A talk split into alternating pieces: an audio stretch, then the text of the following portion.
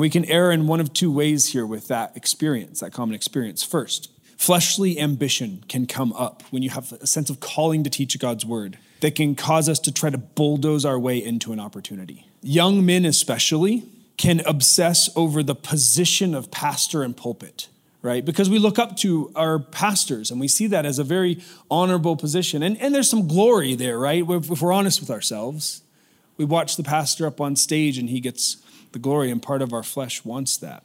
But let me just say this to you, and I'm not saying that's not something that women struggle with, but, but especially in our tradition, like men want to be pastors when they feel that sense of calling. Let me just say this really clearly. If God's called you, He will open the doors of opportunity in His timing. You don't have to try to kick them open. Young men and women, if you sense a call to leadership and or preaching, I would say right now your primary focus needs to be less on the function of that calling and more on the character that qualifies you for that calling. Hey, welcome to the Expositors Collective Podcast, episode 285. I'm your host, Mike Neglia. The voice that you just heard is that of our guest for this week. It's my dear friend, Clay Worrell. Uh, Clay currently serves as the executive director of Calvary Global Network. He has uh, pastored two different churches in two different continents, and he joined us in Boise, Idaho back in October of 2022.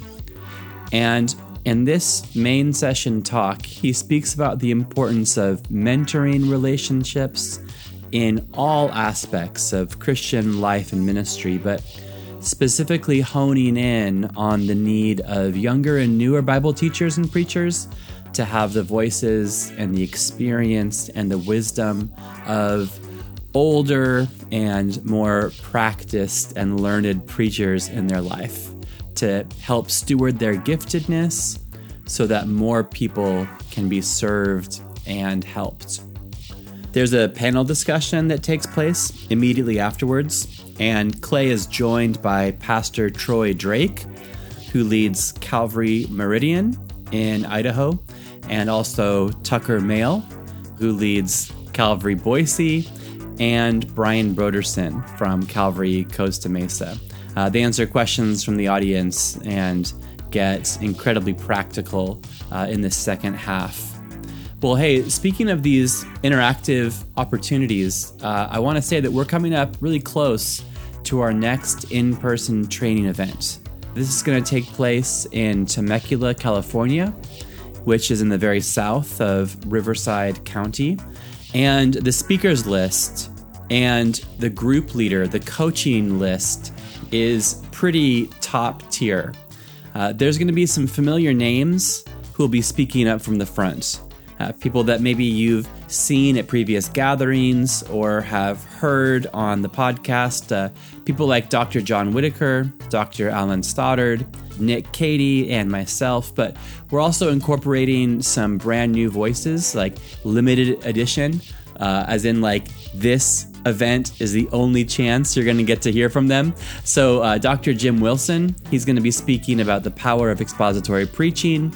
And Wesley Town is going to speak about developing a sermon preparation rhythm, as well as the overlap between Christian ministry and mental health. You see, all of this is because we really want to serve you. We want to help you grow in your personal study and public proclamation of God's Word. So, in the show notes of this episode, there's a link to register for August 11th and 12th in Temecula, California for our next in person training event. We're also coming to Indianapolis in October, and the details can be found in the show notes and then also on our website, expositorscollective.com. All right, here's Clay Worrell on preaching mentorships. 2 Timothy 2 1 and 2 says this Paul writing to Timothy says, You then, my child, be strengthened by the grace that is in Christ Jesus and what you have heard from me in the presence of many witnesses, entrust to faithful men who will be uh, able to teach others also. So, I was assigned the topic, as Mike just said, of uh, preaching mentorship for this collective. I've done this once before. Um, I really am, am glad to have this topic because mentorship in general, preaching mentorship being part of that, is something that I'm super passionate about. I'm passionate about mentorship because I believe wholeheartedly that I would not be the man I am today, and I wouldn't be in the position I'm in today had the ministry that I've had were it not for the mentors that I've had in my life.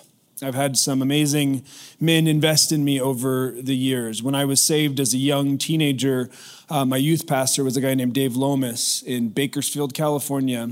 And uh, he immediately took me under his wing and started meeting with me. Back then in the late 90s, we called it discipleship. Maybe we still do sometimes, but it was mentorship.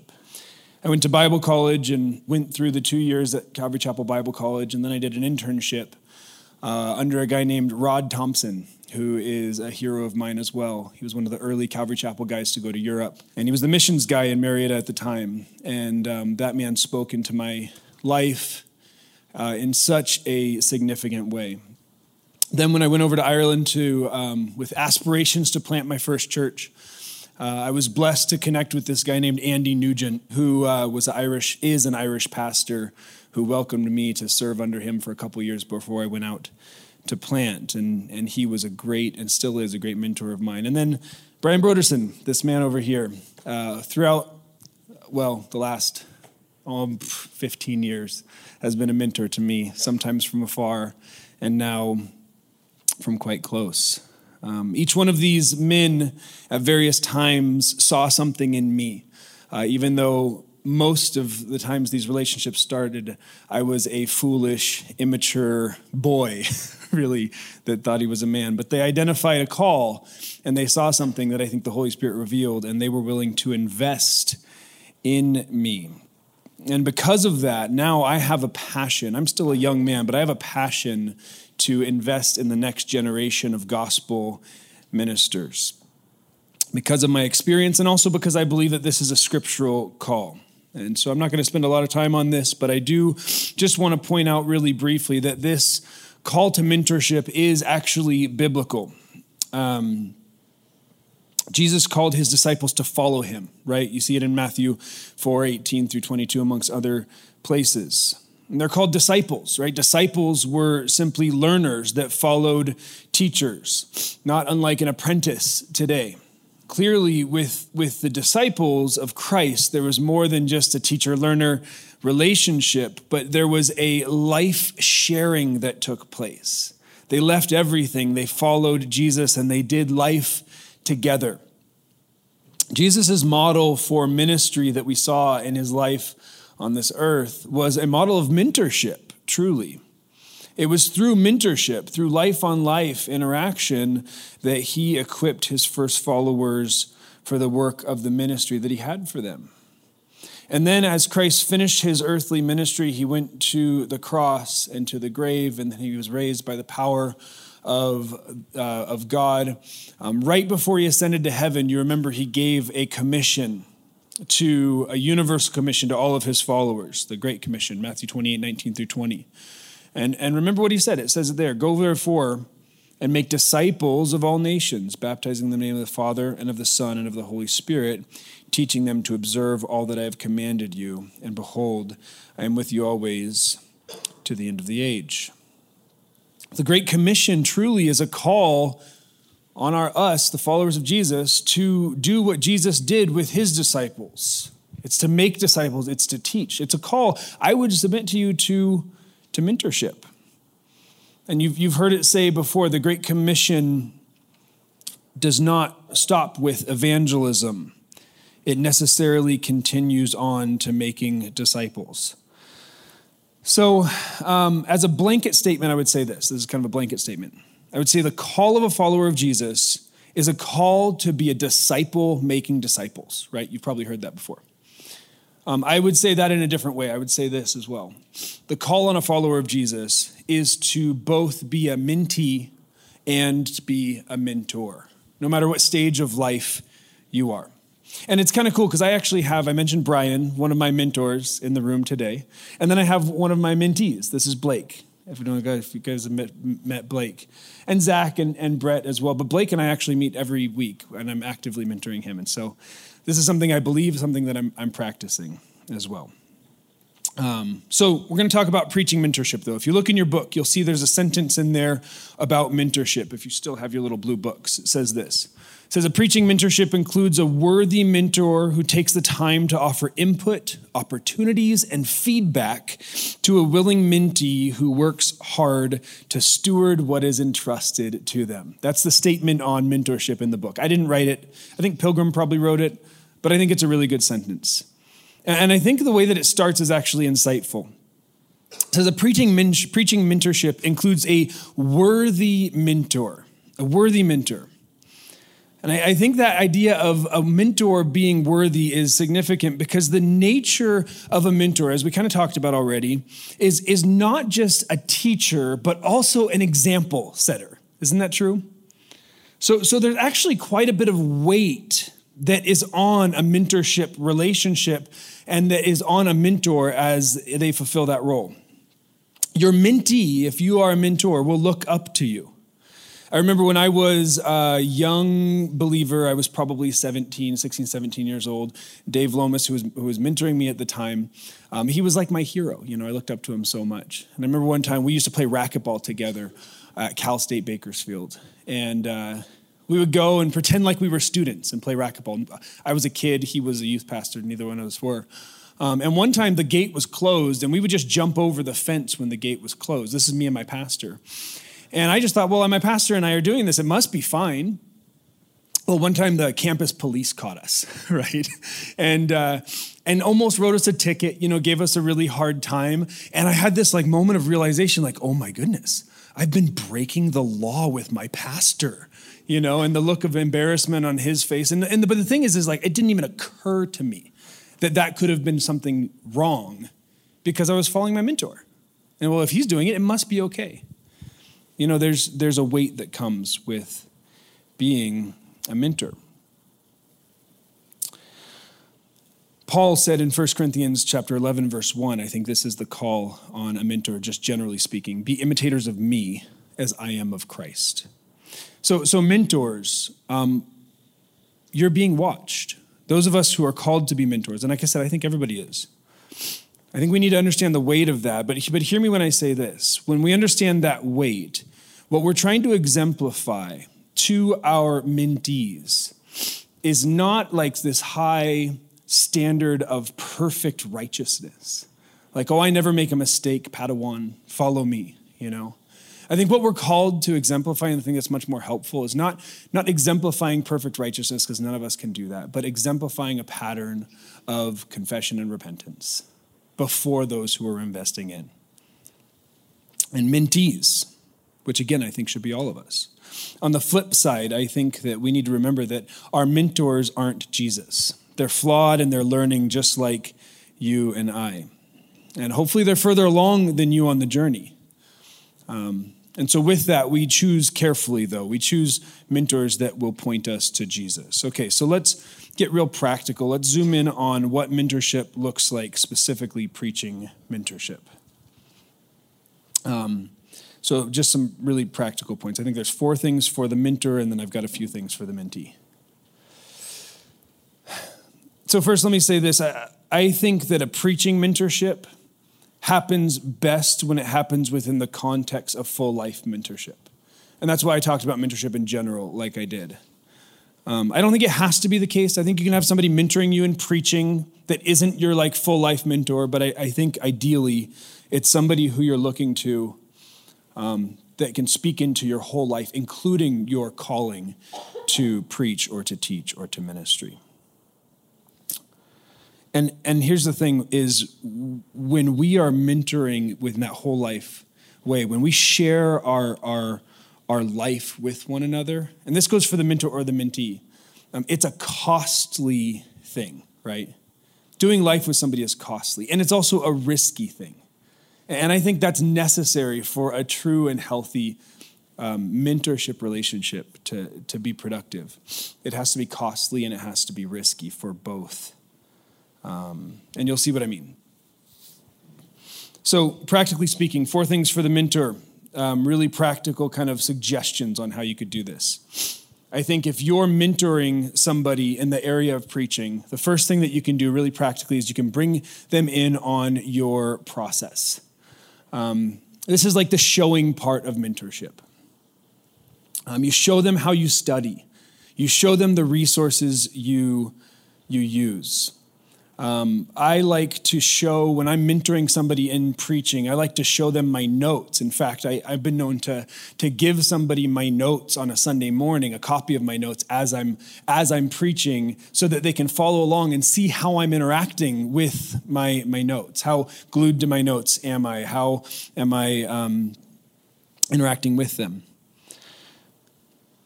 You can also show them your process by bringing them in on that process as like research assistants. This is like a life hack for you guys who are in ministry, right? Um, is you can actually you can actually ask some of these guys that you're mentoring to help you study like give them homework give them resources and as you're doing that they're getting to practice that um, process of studying and distilling information and then bringing it to you and it makes your sermon better so that's a really good thing that you can do so you bring them in on your process um, that's a pretty easy part of mentorship as a mentor, right?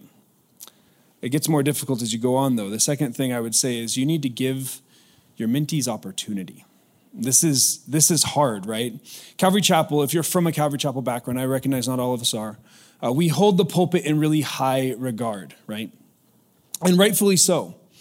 Um, but the the the truth is, is we we have to give the next generation of guys opportunity to preach because without doing it, they can never truly learn. This is true with just about anything, right? Um, where I'm in Idaho right now, a lot of you are from this area. Um, so fly fishing is a thing around here, right? Does anybody fly fish? Yeah, some of us, right? I love to fly fish. It's not my favorite way to fish, but I do really enjoy it. Have you ever taught somebody how to fly fish? It's one of the most frustrating things in the world. And I really love my fly rod. But I've taught a lot of friends, a lot of friends, I want to learn how to fly fish. Okay, I'll teach you how to fly fish. And so yeah, I always start with like telling them the concept. You know, you got to understand a concept of anything before you can actually start practicing it or doing it. So I'll explain the concept of fly fishing. This is what you're trying to do. And then I'll show them. That's my favorite part, right? Because I'm just fishing, right? Watch, this is how you do it, you know? Um, and they're standing and watching. But then you have to take, if they're actually going to learn, you have to take that next step, that final step of actually handing the fly rod over to the person that you're teaching. And that's the hardest step because if you've ever fly fished, you know that it could go really bad really quickly. And I have an expensive fly rod, and all it takes is one wrong whip, and all of a sudden everything is just a knotted mess. And then I'm spending the next 30 minutes untangling their mistake, right?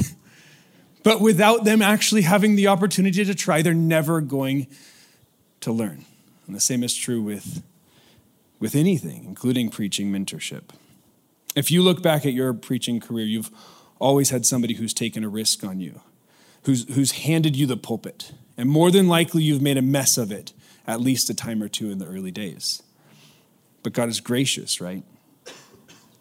We have to give the next generation of preachers opportunity. And I would say that we, we, we drip feed, um, we're intentional in the process. You don't throw somebody in the deep end to sink or swim. I, I, when I was raising up uh, Tyrone Power, who's the pastor of, of the church in Ireland that I planted years ago, um, he was petrified. He was terrified of speaking. You know, he didn't want to do it. He refused to do it.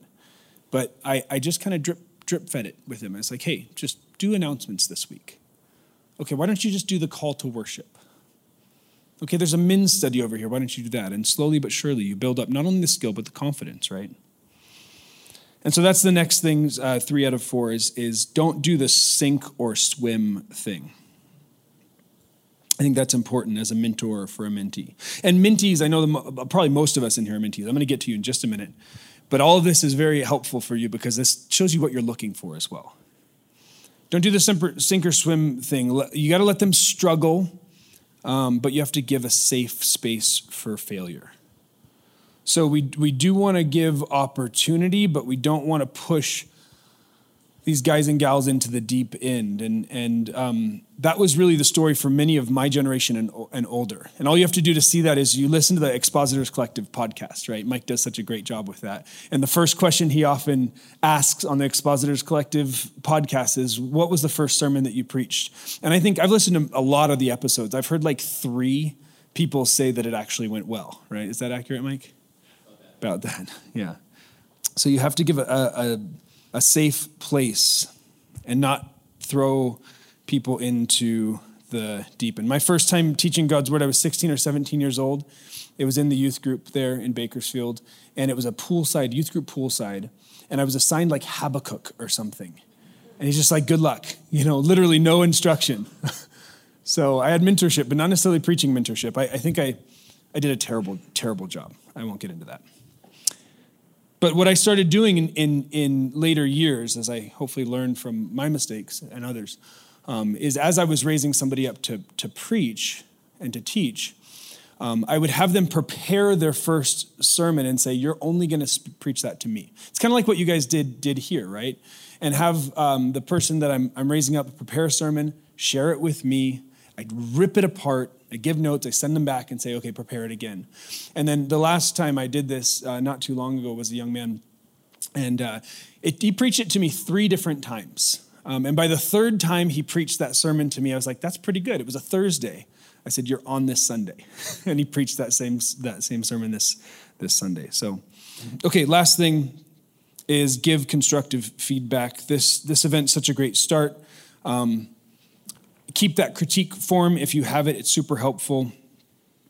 Some tend to be too nice, others too harsh, but constructive feedback is positive, um, but it's also a, a critique um, with the overall tone of encouragement. Okay, mentees, I want to talk to you guys for a minute. And again, I think this is speaking to all of us on both sides. This is for everyone. But I really specifically want to talk to the young and new preachers here, which is really what this event's geared towards, right? I would say the first thing for you is seek out a mentor. And hopefully, as I'm talking about this mentorship relationship, that is making, um, coming across as something that you desire, right? That you want. And hopefully, this has sparked that in you as well. I would encourage you to seek out a mentor. You will be better for it. Ideally, you would find, like I was talking about earlier, a full life mentor, somebody who can mentor you in, in life following Jesus, in ministry, and in preaching. Um, but again, it doesn't have to be that. So, of course, the question is, is how do you find a mentor? I would say the simplest thing is you find the person that you look up to, find somebody nearby you within a, a, a safe parameter of you that you um, look up to you, that you want to be more like, and you simply ask them. you know, I think there's a lot of times where we just sit around waiting for um, the right person to come by and like swoop you up, but but there's something to just putting yourself out there and asking, "Hey, will you mentor me?" And you know what the truth is is the person that you ask might say no. And that's totally okay if they do. Um, I remember when I first moved to Ireland, I, I, I was looking for an opportunity to serve in a local, like Irish church where I could learn and be sent out from. And the first guy I went to was a Calvary guy in Dublin, Ireland. And I said, Hey, I feel called to plant a church in this country. Can I come and serve with you? Like, I was sure he was going to be stoked to have this, like, ambitious, zealous Bible college, you know, graduate come out to save Ireland as the next St. Patrick. And, and, um, and I was so excited to ask him, so excited to meet him, and he immediately said, Nope, no, I'm, I'm too busy. Sorry. And I was crushed, you know. But then I just kept, you know, looking around the country and making relationships. And, and uh, a little bit later, I met this guy, Andy, I talked to you about, and, and he welcomed me. And I'm really, really thankful now uh, that the first guy said no and the second guy said yes. And so maybe there's a relationship that you're making here with your group leader um, that you feel like, hey, we really connected um, that could mentor you. Um, but maybe it's in your local church. But I'd encourage you ask, look and ask, seek out a mentor. Second thing for you, mentees, as you're in this place where you feel called to teach God's word, you find a mentor. The second thing I would say is work hard. Work hard. That's back to the sentence in the handbook when it says a preaching mentorship includes a worthy mentor, yes, who takes the time to offer input, opportunities, and feedback to a willing mentee. But the willing mentee works hard to steward what is entrusted to them. Friends, preaching God's word and teaching God's word is a lot of work. You experience that today, right? If it isn't a lot of work, you're doing it wrong. Okay? If you, you know, went to your hotel last night, it's like, yeah, no big deal. I'll wing it in the morning. I don't know what you're doing here. And if you take that posture towards teaching God's word, that's a dangerous place to be. It's hard work. It's not, of course, merely hard work. Like Brian did such a great job today talking about our dependency on the Spirit. And the, the Spirit, of course, empowers and inspires and leads us and guides us but we are called to put in the effort to be good stewards of the calling that we have from God and to rightly divide his word of truth. If you're not willing to put in the work to fan that gift into flame, of course, it is a gift from God, then you're going to lose your mentor and you're not going to be faithful to the calling God placed on you. So, mentees work hard. Okay, kind of the final thing and this is a rule that I operated under for um, many years in my early ministry. Not so much anymore. I think it's something that you kind of kind of times out. But this is a principle. Ready? Never ask and never say no. For new and young Bible teachers, I would encourage you to never ask and never say no. Let me explain what I mean by, by this. Um, new and young Bible teachers tend to have one or both of these characteristics ambition and nerves and fear, right? Ambition and nerves and fear. I, I remember being, um, you know, a young man, younger man with a sense of calling to preach and teach. I was simultaneously like super ambitious. I desperately wanted opportunities to preach and to be behind a pulpit and to teach God's word. Um, and I was also terrified of the idea of doing that very thing.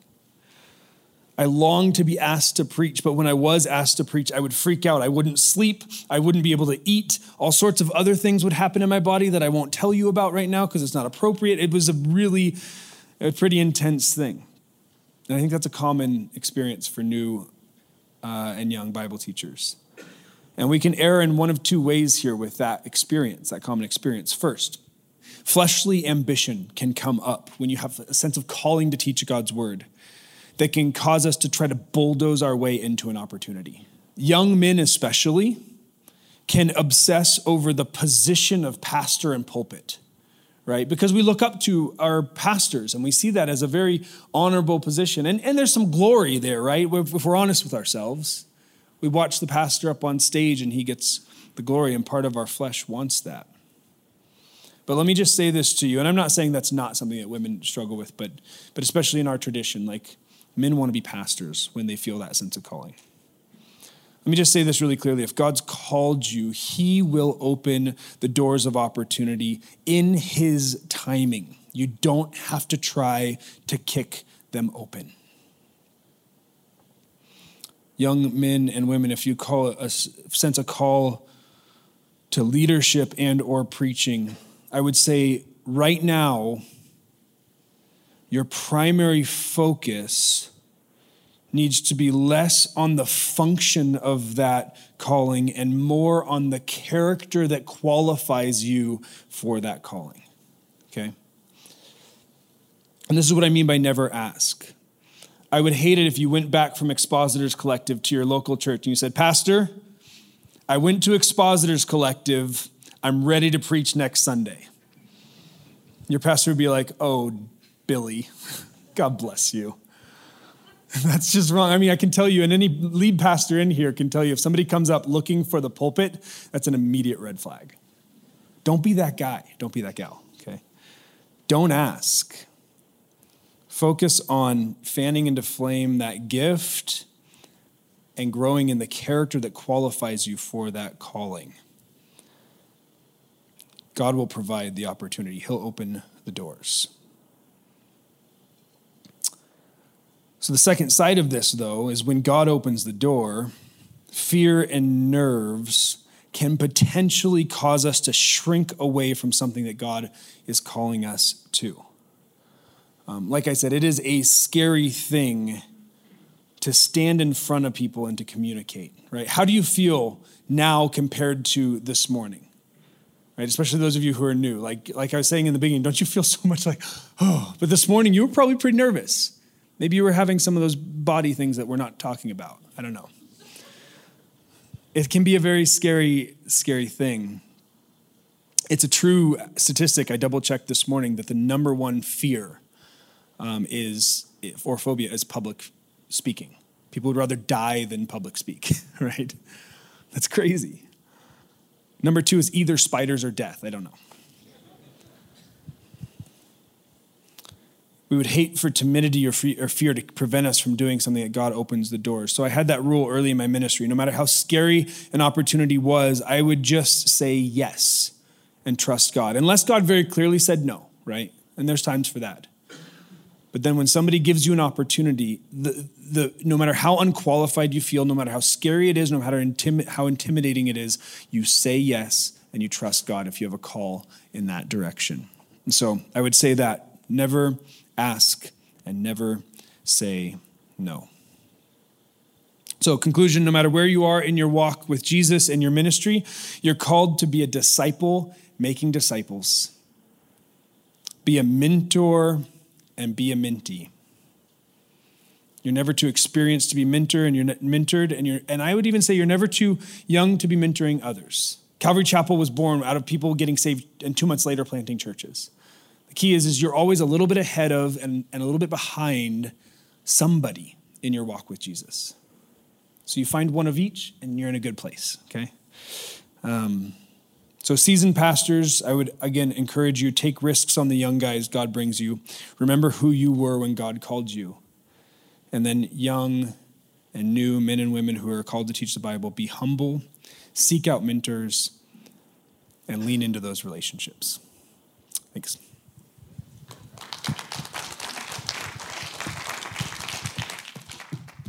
Thanks. You stay up here. So now we're going to move into a time of our second and final uh, panel discussion. So Brian, Tucker, and Troy, would you please come on up here? And, you know, this is some very practical issues of, of mentorship. And so uh, I would love to field questions that have to do with coaching, mentorship, discipleship. At least let's start out that way. And then it might devolve into just anything or everything. But Clay, it's the first question for you is you talk about having like using mentees as like a research assistant. Could you maybe give an example of what it is that you have them look up for you? Um, yeah. So what I would do like is, you know, Brian mentioned yes, no, yeah, on the panel yesterday. Um, he used to read like 15 commentaries, and then you come to realize like you can't, you just can't do that. Um, but there's oftentimes like some really good nuggets in uh, just about you know anything you can look at. And so, if you have 15 commentaries, but you want to read three of them, you can just assign three or four of them to each one of your mentors and say, "Hey, read this and give me some quotes." like research assistants, it's it's a it's a good practice and it benefits you. Um, or have them read the text and give you some big ideas or some ideas. You can you can run your thought pro- like what Nick was talking about yesterday. You can you can run your your thought process um, over with with them or or have them give input on your sermon as you're processing it. All that kind of stuff is beneficial because they're involved in the process, right? Yeah. Yeah. Wonderful. Any other any questions? All right. Uh, and could you all like arrange your questions so that it's like people you're sitting next to, so I don't have to run around anymore?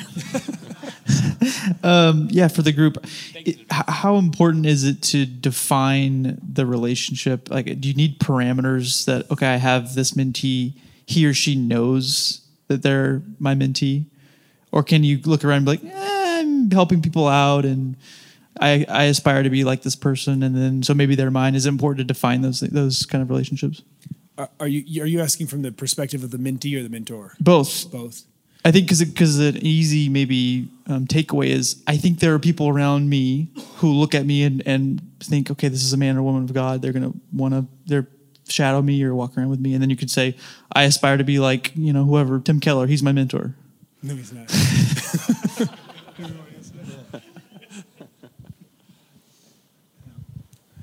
I'll start, I guess. I've got the microphone. I think it's helpful. You know, um, yeah, I, I think, especially in regards to having clear commitments in a relationship that, that is this type of relationship. Like Blake, you and I, we have a standing meeting every Monday at um, on my way into work, right? And we know that that's an expectation that we both have, and we've um, so. I think that they're they're absolutely, especially if it's a um, a preaching mentorship or a ministry mentorship, where you you're actually in, investing in somebody for the purpose of raising them in, up into ministry, having that defined, not just like, hey, this is what our relationship is, but also having expectations going in regards to going both directions clearly laid out and determined, right? And and maybe that's more like a, an internship in your context, or or maybe it's not. Maybe it's less formal than that. But but having expectations clearly communicated, I think, is is not ever a bad thing. Yeah, I would add, um, I I firmly believe in homework, and so when it's clearly defined, then there can be expectations for what the homework is. So I don't like to go into these things where you know it's just kind of like sitting there chatting about what's going on. Like you can do some of that, but I like to have to be more intentional and purposeful than that. So I believe in homework, and then and then then you see what their as as far as a mentor goes, you can see what their um, commitment level is then too. You know, like I've heard um, Pastor Paul say before, you know, you hit them a grounder, and uh, you know if they bend down and pick it up and throw it back, well, now you're playing catch, and then you can give them the next thing. And so I've done that with a lot of people, and I do that a lot with through homework and so we should do something together. I, am reading a bunch of different books with different people uh, that I'm mentoring. And not only does it help me as a mentor, but it also makes it more official that way. So, yeah, sure, you can have some relationships that maybe aren't as clearly defined, and that's fine. But for, for most of this kind of thing that we're talking about here, I think that it has to be pretty clear. Yeah, excellent. We got another question over here. Hello. Uh, in mentorship, I think a lot of us, and this is from personal experience, we can really mentor our mentee. But what are some helpful things to get the mentee to continue that mentorship to their mentee? In other words, how do you become a grandparent or a great grandparent type of a mentor? That's for you, Brian. Brian. Well, I am a grandparent for sure. Um, I think that's a modeling thing, really. Um, you know, my my experience in in mentoring. Uh, so Clay, uh, you know, said that I've been one of his mentors, but we've never had an official conversation about, hey, you know, would you mentor me? Or yeah, I'll mentor you. Um, so there's there's different ways to go about it. I wish, in some ways, I wish I was more organized, like homework and, and books and things, but m- my personality hasn't lent itself so much to that. Um, my my style of mentorship has been basically just you know hanging out with people, which is really fun. Um, and but I know for a fact that that has influenced those that I've hung out with to kind of learn to do the same. Uh, I have friends that have told me that one of the imp- and, and these are more peers, not people I've so much mentored, but um, I've indirectly mentored them in this regard, in that they've watched me and said, you know, I, I need to be more like that. I need to be more accessible. I need to be more relational. Maybe I'm I'm just too busy and I need to slow down. So sometimes I think it is just um, it's by example. So. So yeah, to speak from my perspective in that, right, and how Brian has influenced me in the way that I mentor others, is he mentioned that accessibility. So you know, I met Brian uh, as a bi- almost Bible college graduate. He didn't know me from from anybody, and he was kind of a big deal, at, you know, at the time. I mean, still is. Look at him. Um, and and so I was nervous about going up and, and talking to him for the first time. You probably don't even remember it, Brian, um, about my call to Ireland, and I did, and and I expected him to be like, "That's nice, good for you, good luck," but he didn't. He said, "Come to Costa Mesa. I got to introduce you to John Henry. He's an Irish guy that's on staff with us, and let's talk." And then he bought me a plane ticket, sent me to Ireland, and from that point forward, he was accessible to me. I was nobody. You know, I think the Spirit just spoke to him that there was a call in my life. He's done this for dozens and dozens of guys, though. You know, um, and and there was never a time when I felt like Brian was inaccessible whether it be I needed to make a phone call or I was coming into town and have a meeting. And so that's something that's hugely influenced me in regards to how I want to be towards those who might look up to me, you know. Um, so yeah, that example is don't underestimate the example that you're setting um, uh, for those who who might emulate you. All right. Here's another question. kind of speaking to what you were talking about, Brian, earlier. Um, how do you balance the aspect of like there's the study of the word, but the prayer? Like how how do you kind of approach the prayer side of preparing a service? Like you said, ten thousand hours to be you know the perfect speaker, but what aspect of prayer um, goes into like your sermons? Yeah, I, yeah, I'm a firm believer in um, pray without ceasing, in the sense that it's just a, it's one of those things where uh, Wesley Wesley put it like this: like a thousand times a day, I am just in communication with God in the sense that you know I'm not stopping and kneeling down somewhere necessarily, you know, going into a deep time of intercession, but it's just, Lord. um, oh, Lord, give me insight on this. Uh, Lord, help me on that.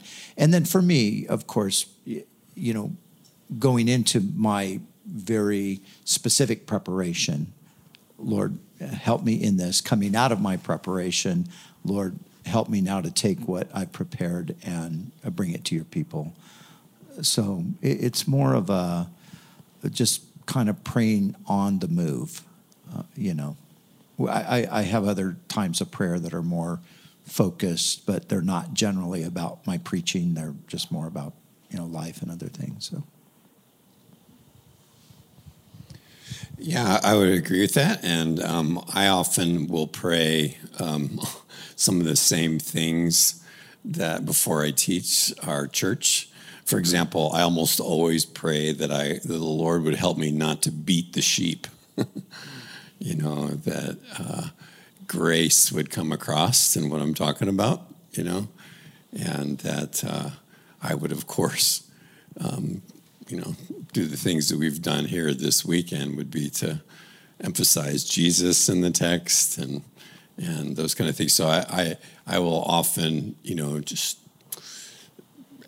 even between services because we have two services, and I will ask the Lord to to um, give me uh, an extra measure of strength to go through it the second time and not just do it like I just you know because I did it once and and to be able to to ask for God's help through the second time that I would have energy and I would speak to those people because it's kind of a separate congregation and they need to hear something from the Lord too and that I wouldn't just mail it in because I already know it now so I, I pray for those kind of things a lot and don't just assume.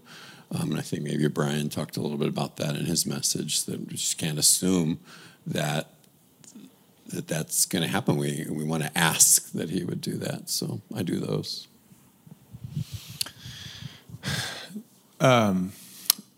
Interesting question, specifically for sermon preparation, but uh, but my answer would actually include also the theme of mentorship. Um, any pastor on staff at this church, Calvary Boise, lives downstream of Pastor Bob Caldwell. All of our pastors, except for a few, um, were really part of his mentorship, and he modeled for us and uh, really not only modeled but invited us into a day of prayer that happened weekly. Uh, so for and th- th- this was um, really a discipline in mentorship that covered sermon writing, preaching for Noah. It covered preparation for worship. It covered um, all sorts of things because it was an entire day of prayer and fasting once a week. We would go every Thursday to Garden Valley, and and, I know that um, anyone who's part of Calvary Boise knows that that was just part of our rhythm, and that has been now part of the the DNA of our pastoral team. And so we, for a while, we did it once a month, just a day of prayer. Uh, we recently have brought it back to a once a month commitment and then invitation for anyone who wants to come. And I will say that that has been something that um, is so, it would have been so difficult for me to just have done that as the lead pastor, but um, it was a gift from Pastor Bob to us to have an anchor day. When you are in ministry, when you're a preacher, when you're a pastor, when you're just, you know, a follower of Jesus, that question, how do you implement prayer, is one of the hardest ones to get right. And I think it's as uh, important in parallel to defining the relationship with a mentor and a mentee. Defining our relationship with God through a committed prayer life is very challenging. And so to have a day where we were called to pray, and it was, it still is a challenging day to do. At 7 a.m., we meet at a gas station, and then we spend an hour together and then three hours in the woods and by the river. And it's, you'd be surprised. It sounds nice from here, but you'd be surprised how often you think, I do not have time for another day of prayer. Um, but it is, I would say it's, it's something that God gave, gave us as a team, and it's been amazing, and it's part of mentorship for us. So, and I would include that in the way that we're mentoring people. Thank you for being on this side. I appreciate that.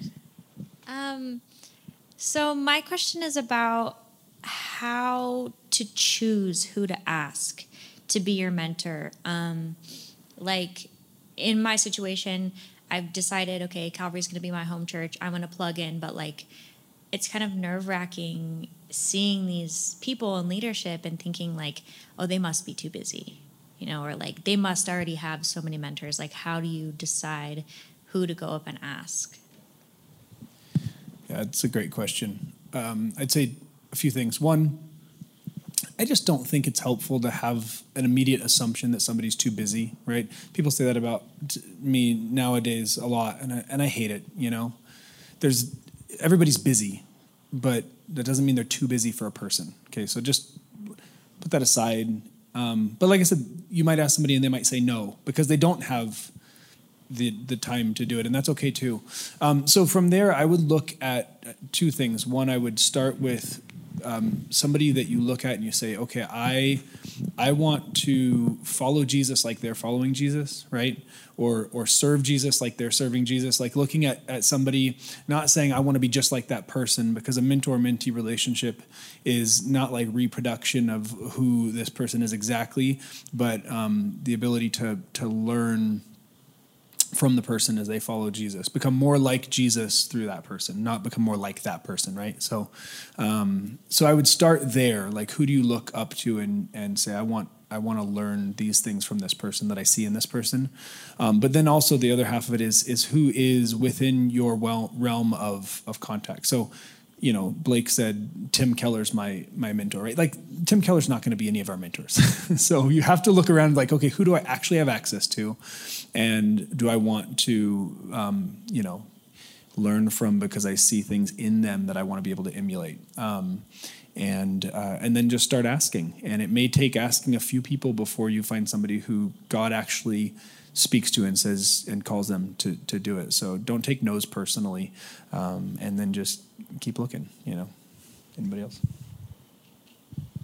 I would add, since you asked, um, I would add maybe, maybe the question isn't like who should I ask to be my mentor. Maybe don't ask someone to be your mentor. Maybe to say maybe to have a more specific ask because the idea of mentorship can it can be so all encompassing. And maybe you have something in mind when you ask that, but then someone can hear that as, will, will I be a, a, surrogate parent for you for the rest of, of your life, you know? And some people don't have time for that, but that's not actually what you mean. And so perhaps to see somebody with some admirable role models and say, you know, I really like the way that you handle the Bible that way? Could would we have chance to? Could we get lunch and could you talk about that with me? Or or the way that you parent is is really notable. And do you have time to talk to me about that? So maybe rather than mentorship, which feels huge and a lifelong commitment, but it's like I'd like to learn about that from you. Would you have time in the next two to three months to get lunch with me? And I'd love to ask questions about this. Um, for me, I really appreciate that type of stuff when someone asks me about a specific task and, and I know what it is going into the conversation. I feel that they're going to benefit because I've put thought into it. And then also, I'm, I'm, it's so easy to say yes to those things because it's, it's a little bit defined. And then it can grow from there. So I would say I, maybe the best way to get a mentor is to not ask for one, but to find a, uh, what's it called? A, a, what was your sentence? A notable, a worthy, a worthy role model, and then find out what it is about that person, and then ask that, and then who knows? And then if it doesn't continue on, who cares? You got lunch and some good advice. Yeah, that's good. I know. uh, maybe one final question before we move into uh, Tucker's talk on finding your own voice. So, how do you guys get trained, mentored? Who do you, do you have like retreats, getaways, re, um, you know, conferences? What do you guys do for your your training and instruction? At the moment, I just have a mentor that I meet with, John Whitaker, who you guys heard last night. We have a standing meeting, um, and he uh, gives me his worst. And um, before that, I had Tom Velasco, and there was a little dry spell in between the two mentors. But I just had a guy, and I meet with him, and um, of course, all other extracurricular workshops and conferences, stuff like this. Um, I feel like I've been mentored throughout these last couple of days, but I just have a standing meeting with one guy, and um, by God's grace, it was someone that He brought into our church, and we just made a connection, and and now we meet at a coffee shop, and and he uh, he gives me all sorts of grace and ideas. So. Yeah, there's a guy in our church that's a retired, uh, retired uh, senior Calvary Chapel pastor. For he was in a ministry for 30 years, and then they moved here to be around their grandkids, and and he's at our church, and I just connected to him, and we meet regularly. So he's uh, a mentor of mine, and and uh, you know that's been really helpful to me, and it seems like I keep having one of these guys in my life over the years. So that's that's been a blessing. But you know, I get mentored. I feel like through you know we have our monthly Calvary Chapel pastors uh, lunch, just Treasure Valley here, and so I feel like I get mentored that way too through my peers. You know, and then of course through. Uh, I just there's a kind of a distant mentorship I feel like I get just from reading what some of the the great men before me say and do and did and and I, I'm encouraged in those things too you know even though I've never met them and a lot of them are in heaven now you know but th- I think those three ways have helped me a lot.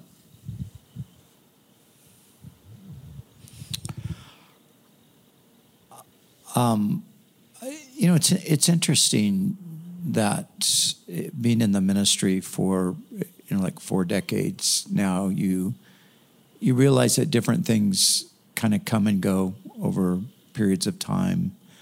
Uh, back in my day, uh, ment- mentoring wasn't really even anything that anybody talked about so much. Um, as far as ministry went, you sort of just uh,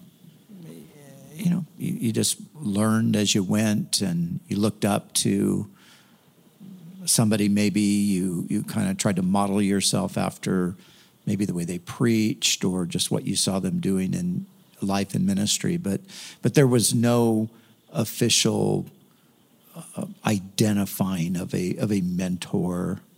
Uh, Mike asked me recently because he wants to do something on the podcast about people sharing a little bit about their mentors, and he sent me a, a request to do it, and I said, I, I don't really, I, I, don't know, I don't know what I, what I would even say.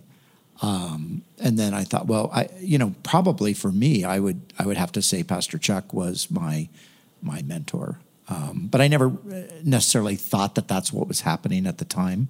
Um, I had the unique relationship with him being my father-in-law as well. So Um, and I, I learned a ton of stuff from him. I learned stuff about being a, a parent, and I learned, um, you know, just stuff about being being a responsible adult, and um, and and obviously I learned a lot of things about scripture and about ministry and uh, that. But I, I I never thought of it in terms. Uh, it was more just happening around me and I wasn't consciously thinking that that's what was going on, you know. So I, th- I think nowadays there's more talk about mentorship and mentee and all of that. So um, I don't know that that you have to feel that oh no, I don't I don't have a mentor that you're somehow missing out. You probably do. You're just not haven't necessarily identified it like that. And, and I think what you said, Troy, is true as well. Because when I was talking to Mike, I I mentioned, you know, somebody who greatly influenced my my my preaching or the way I wanted to understand Scripture and communicate Scripture.